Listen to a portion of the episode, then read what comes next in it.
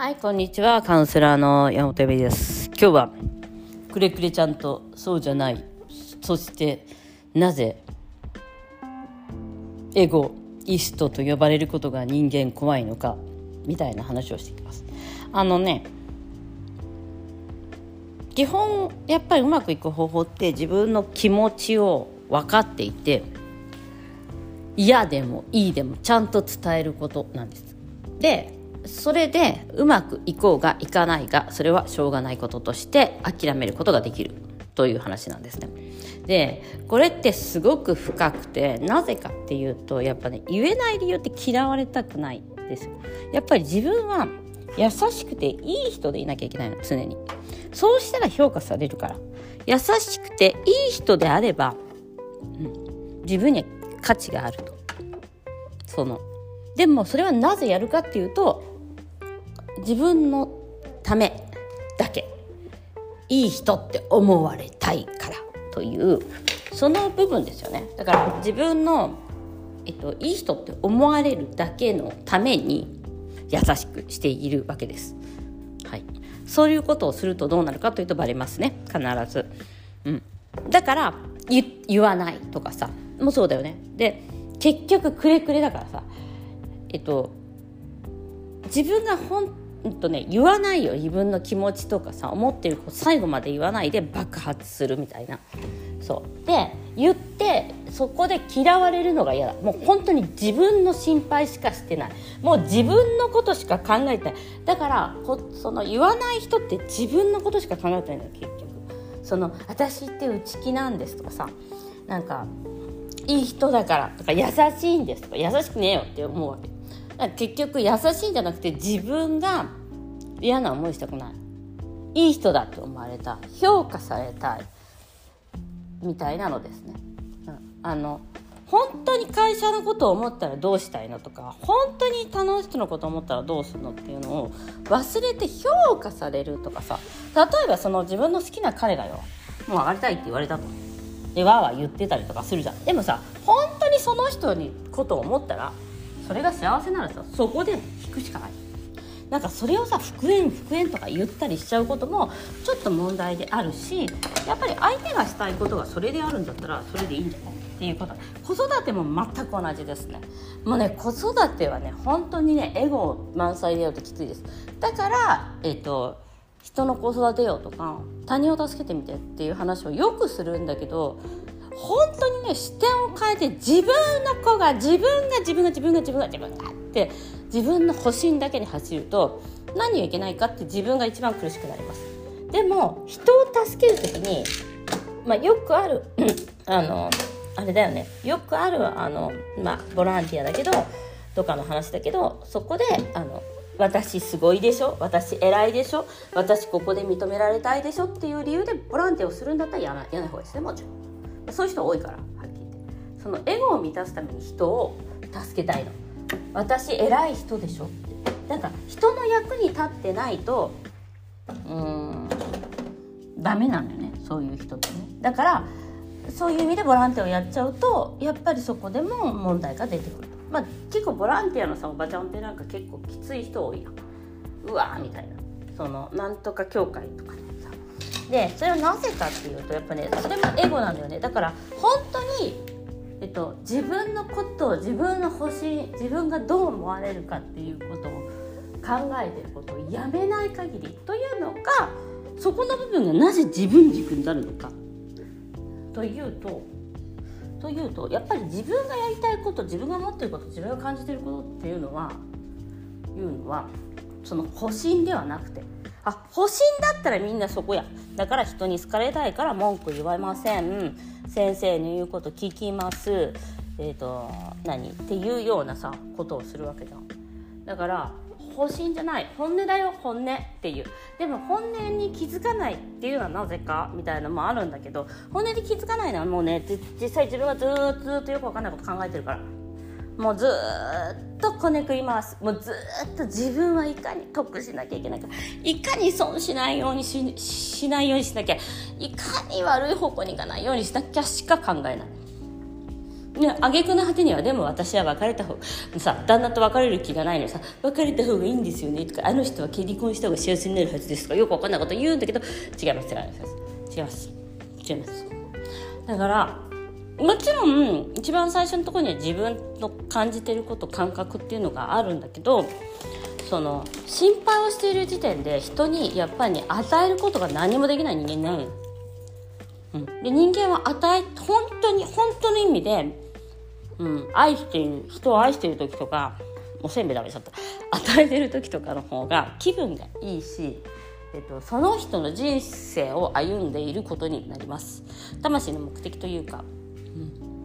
あの方向が正しいんだよね、うん、だからその特にあのインナーチャイルドの方はね親の顔色を伺って生きてきたからそれじゃないと生きれないと感じていたからこそ正しい正しくないがあってそれを守りたいみたいなのはあるんだっていうのは分かるんだけど、うん、やっぱりその常にくれくれ族になっちゃうってだから人の目が気に気になってる人って常にくれくれ族なのよ。評価して分かって認めてってもううざいわってなるんだよね本当に。うん。だってずっとさその人にさ与え続けなきゃいけないからもう面倒くさみたいになっちゃうわけ。だから本当に自分を満たすということとあとなんかそのそういうことをね。そのくれくれじゃないけどあの何かをもらわないととかあのないと危険なんだっていうのを取らないといけない。なおかつ人に評価されることっていうのをやっぱりね手放すしかないんですよね。いや人に評価されてさあの気分いい思いしてきた人はもうドラッグだから,、だか